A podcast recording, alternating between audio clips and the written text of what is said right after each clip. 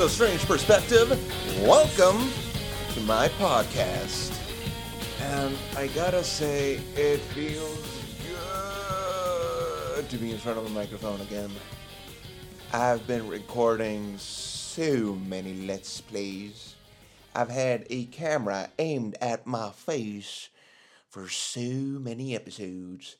It's nice to just relax, put on my headphones, and take out the microphone and just be with myself. Some alone time, some quality time with me, your friend, Danny. And thinking about what to record, uh, it, it felt weird. It felt odd because every single episode that I've done, at least most of them, let's not you know, let's not exaggerate. Most of them, uh, I've come into the studio knowing what to record, but this one was different, and and thinking, what should I do? What should I record? It made me go through topics that I know are gonna piss me off. Oh, there's a lot of things to talk about that's gonna piss me off. However, the more I thought about it, the more I went, this is the wrong approach. I don't want to fake anger. I don't want to talk about something for the sake of getting angry. That's just, eh, it's not my style. That's more of a, how can we make this interesting type of approach? And fuck that. That's not what the podcast is about that's not what I want to do. That's not what it's supposed to be about. One sec.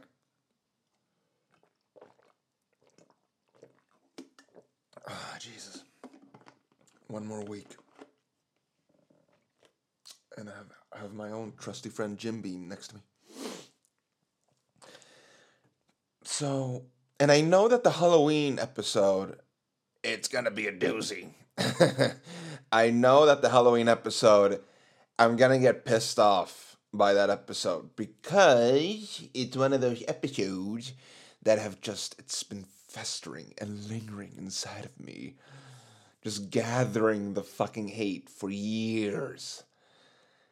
So there's gonna be a lot of screaming for the halloween one and uh, i felt that if that's the case then why not give some love why not talk about something that makes you happy? Why not talk about something? Why not spread the love and or awareness of a game to compensate? Cuz I'm not in a angry mood or a hateful mood. I think Castlevania, my my Let's Play of Castlevania, it's taking a lot of that out of me. And this is not a plug to my own shit. This is more of a things that I do outside of this podcast to, you know, extend my brand. Oh, stuff. And if you're following me and my everything that I do, you'll know that what I'm saying is not for the sake of plugging things, it's just the fucking truth. So, that being said, I play uh, System Shock 2 on my Let's Play, and I'm playing Castlevania 3 on my Let's Play. And in playing those games, look, the thing is, I started with System Shock 2 because I've had this urge to play a certain game uh, for several months now. And I've beaten that game many a times. But it's been so many years since I sat down to enjoy it again. So the only thing I've been thinking of is replay it. But I also find the worth in trying something new, especially if that game is on anyone's. I'm I'm a bucket bucket list type of guy, meaning I'll put more worth into watching a movie, playing a game, or listening to an album that people over the years have deemed as you need to experience this. I put a lot of worth into that and not so much to games that can and sometimes even are better games but they're not as big or they're not on anybody's or at least they're not in the general public's view of games you need to play. It's also a humongous reason why I don't play indie games. It's not because those games suck. It's not because those games are worse, because there's a lot of indie games that are way better than the AAA games. But I see little worth in beating those games because I'm a bucket list type of guy. When somebody, it's like it's like this. For anyone not not understanding what the fuck I'm talking about, it's like somebody coming up to you and saying, "Have you heard the latest band? I don't know, the Wooden Floors." And you go, "Who the fuck are the Wooden Floors?" Oh, they're the best rock band of all time. Hmm. I've never heard of them. Oh, it's because they're indie. But I promise you, they're the best rock band of all time. Okay, cool. But you know, there's a lot of competition to say that. What are you comparing them to? Are you comparing them to Rolling Stones? Rolling Stones? What the fuck are Rolling Stones? Wait, you've never heard of Rolling Stones? Nah, what the fuck are Rolling Stones? Then immediately that person's opinion means shit to me. It means shit to me. If somebody comes up to me and tells me, "Oh, the the latest movie by indie director Francois Lebitch is the greatest drama movie of all time," but they've never heard of Forrest Gump, then no, I'm not taking your opinion seriously. Go fuck yourself. Fuck you. Eat shit. That's my approach with games. Oh, this is the best action game ever made. Ever made. But in the same breath, they go, "What the fuck's Halo?" Then, then fuck off. I don't care about your opinion. Your opinion means shit. Is that fair to indie games? No, but I would say eight out of ten indie games that I've played are meh. I just don't care. Anyway, uh, that's just an explanation so you will know why I'm saying the things that I'm saying. Uh, where was I? Yes. I find worth in playing games that are on everybody's bucket list. And a game that is on everybody's bucket list is a game called System Shock 2. And the first game, I guess. And that game is the not a prequel because the game I wanted to play it's not a sequel, it's a spiritual successor. But if you like the game I'm talking about today, then you should have played System Shock as a recommendation. So I did. If you want to know how that's going, because I am not a PC gamer in any sense of the word. All right? I'm not. I don't like to play PC games, even though the games themselves can be fucking masterpieces. It's just the fact of sitting in front of a computer. It, it, it kills it kills it for me. I can't get invested into a PC game because of the platform itself. Are there exceptions? Of course there are. I'm speaking in general terms. So, in playing System Shock 2, which is a PC game, I decided let's do a let's play because it's going to help me, it's going to motivate me to sit in front of a computer to play the game. And that's why I started doing let's plays. If you want to see how that's going, if you want to see if if I'm doing well, or if you just want to see the fucking game being played by a fucking amateur like moi, I recommend you follow my YouTube channel. Links in the description for this podcast. Now, enough plugging. Come on, enough plugging. Why the fuck am I talking about all of this? It's because I played System Shock 2, but no, even though the game is fantastic, it couldn't scratch that itch of the game that I've been wanting to play for several months. That game is in the title for this episode, so I don't know why the fuck I'm teasing it so much. You fucking idiot. The game is Bioshock. Yes, amigos.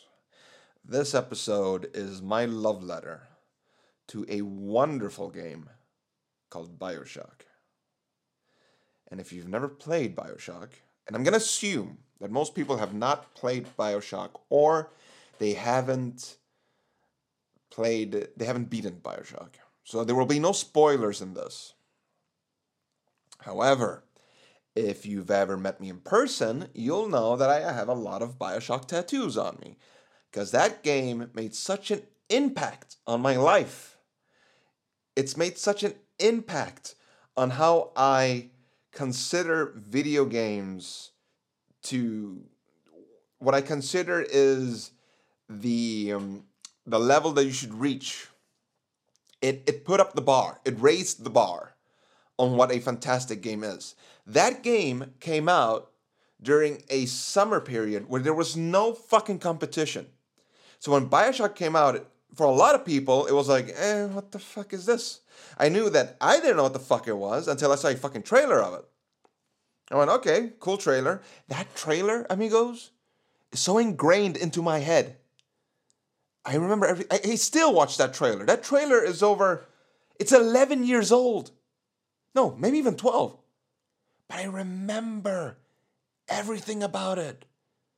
Because I was like, what the fuck is this? So the game starts. It starts with a fucking plane crash. You're a person, the plane crashes, you survive, and you swim to a lighthouse. Now, entering this lighthouse, you'll be introduced to the main antagonist of the game immediately. And you go into a bathysphere. This bathysphere goes way, way down under the sea. And there, it, the game reveals the location of where you're going. It's an underwater city taken straight out of your fucking dreams and imagination. And the reveal of the city is so fucking iconic that even if you don't like the game, the reveal itself is so iconic and masterfully done that I promise you it will be edged into your fucking mind. And that's the intro. I mean, I lost my breath watching it. If you don't know what the fuck I'm talking about and you don't feel like playing the game, please, please just look up the intro on YouTube. Put it full screen, put on some good headphones, and just concentrate and listen to the dialogue. Because that takes me to the next point the voice acting in that fucking game. Oh, it's so good.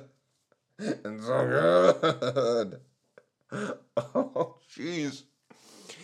They tell the story through audio logs. Audio logs are diaries that you pick up that you listen to. They're not cutscenes, which is another thing that I love. They're not cutscenes. They don't pause the game. They're audio logs that you listen to and you're still playing the game. It's just that the dialogue is recorded and you hear it in the background. While this is happening, you're still walking around in the level, you're still shooting enemies. And this is how they tell the story. Because they just don't throw it at you. This is the city. This is what happened. This is what you gotta do. No, no, no.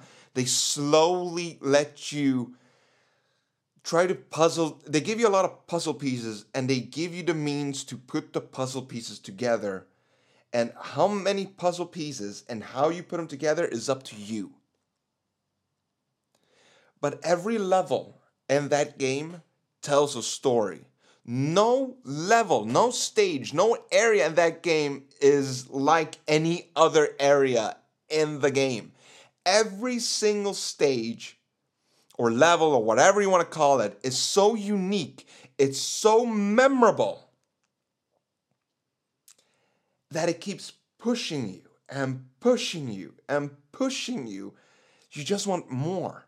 I'm the type of gamer, I can only play a game for two, three hours at a time. Then I gotta take a break. And I know a lot of you, a lot of gamers, you know, you can sit for five, six, seven, eight, nine, 10, 11, 12 hours. And that's cool. I can't. There's not a lot of games that can keep my attention span for that long. It's not because the games suck or anything like that. It's just. Mm, I can only do something for so long until I get bored, no matter how good the game is. Again, there are exceptions, and Bioshock is a fucking exception because I replayed this game. Even though I'm playing System Shock on my Let's Play, even though I, I'm playing all these fantastic games that have been released in 2019, I had to scratch that itch. I had to scratch that fucking itch. So I installed Bioshock on my Xbox and I played it, and amigos, 14 fucking hours. 14 fucking hours just sitting on the couch playing that game. I beat that game in a couple of days, which seems like a very long time for some people. For me, it's unheard of. It's unheard of. And I, I, I, I, I was so close to taking every achievement in that game. I was so close. So close. But yeah, that's why I'm recording this because in replaying that game, I realized this isn't nostalgia. No, no, no, no, amigos, no, no. This is not nostalgia. Every single praise I'm giving that game, I've given and I am giving, the game deserves it. It's that fucking fantastic. And look, it's on PC, it's on PlayStation, it's on Xbox. There's literally no reason not to play it if you own any platform. Please, please, I am begging you, if anything else, what is this podcast all about? I've said it a hundred times. What is this podcast about? This podcast is about giving you a new perspective on things. It's about making you feel, think about. Oh, that was horribly formulated. Just, just play the fucking game, all right? The podcast is about giving you a different perspective on things that you haven't thought about before. I am tired.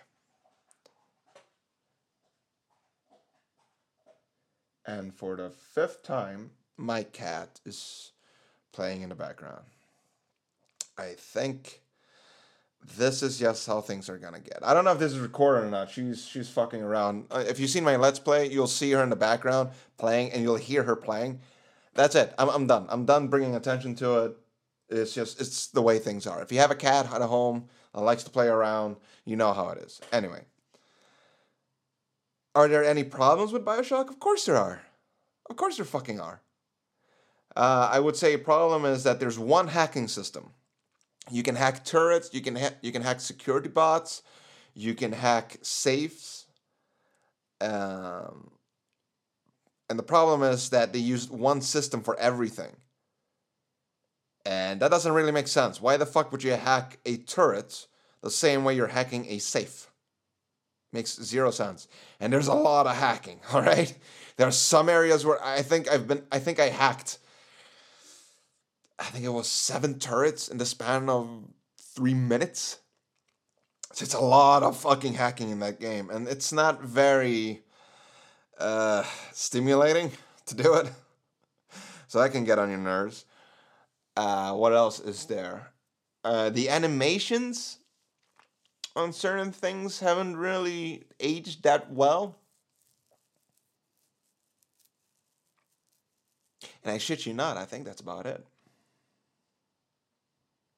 I think that's about it because when I played that game for the first time, it made such an impact on my life that I now have several tattoos of it. And I've beaten it several times, all right? I've beaten the game several times. That's also another thing that's very uncommon for me when it comes to video games. It's very uncommon for me to to repeat games.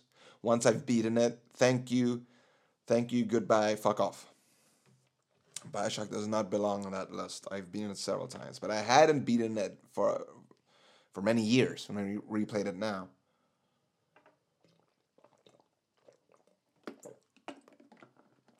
And I didn't think it was possible, but holy shit. I love that game even more now than I did before. I did nothing that was possible, but it's it's that fucking fantastic. It's that fucking fantastic. it's so good. Anyway, there's only so long you can listen to somebody gush over a game. And I do hope, I truly hope that this uh, makes, you know, if, if, I've, if I've gotten one person to try the game, I know I've completed this. I've done a good job. And I know half of this episode was dedicated to my Let's Plays and to plug my other shit, but you know what? I do think that it's important for me to tell the story of why I'm playing System Shock. Because it adds to Bioshock that even though System Shock, it's very similar to Bioshock. Hell, it's the same studio that did it. So it's very similar. It's Bioshock is the spiritual successor. All right, it's not a sequel of any kind, but they do share a lot of similarities, and they do share. I mean, there's audio logs in System Shock. There is hacking in System Shock. There's a lot of things that they have um, that you can compare to. So I do feel that it was important to talk about it. And like I said, links will be in the description below. But if there's any game you want to play, please, please think of Bioshock. I'm so happy I replayed it. Enough of this. Amigos, thank you for listening. I felt that I needed to bring some love to this podcast. And I felt like I needed to talk about something positive, some but something that I still care about. Bioshock is the perfect game to do it to. I love that fucking game. Anyway, I gotta go. Thank you for listening, amigos. Now, would you kindly turn off this podcast and play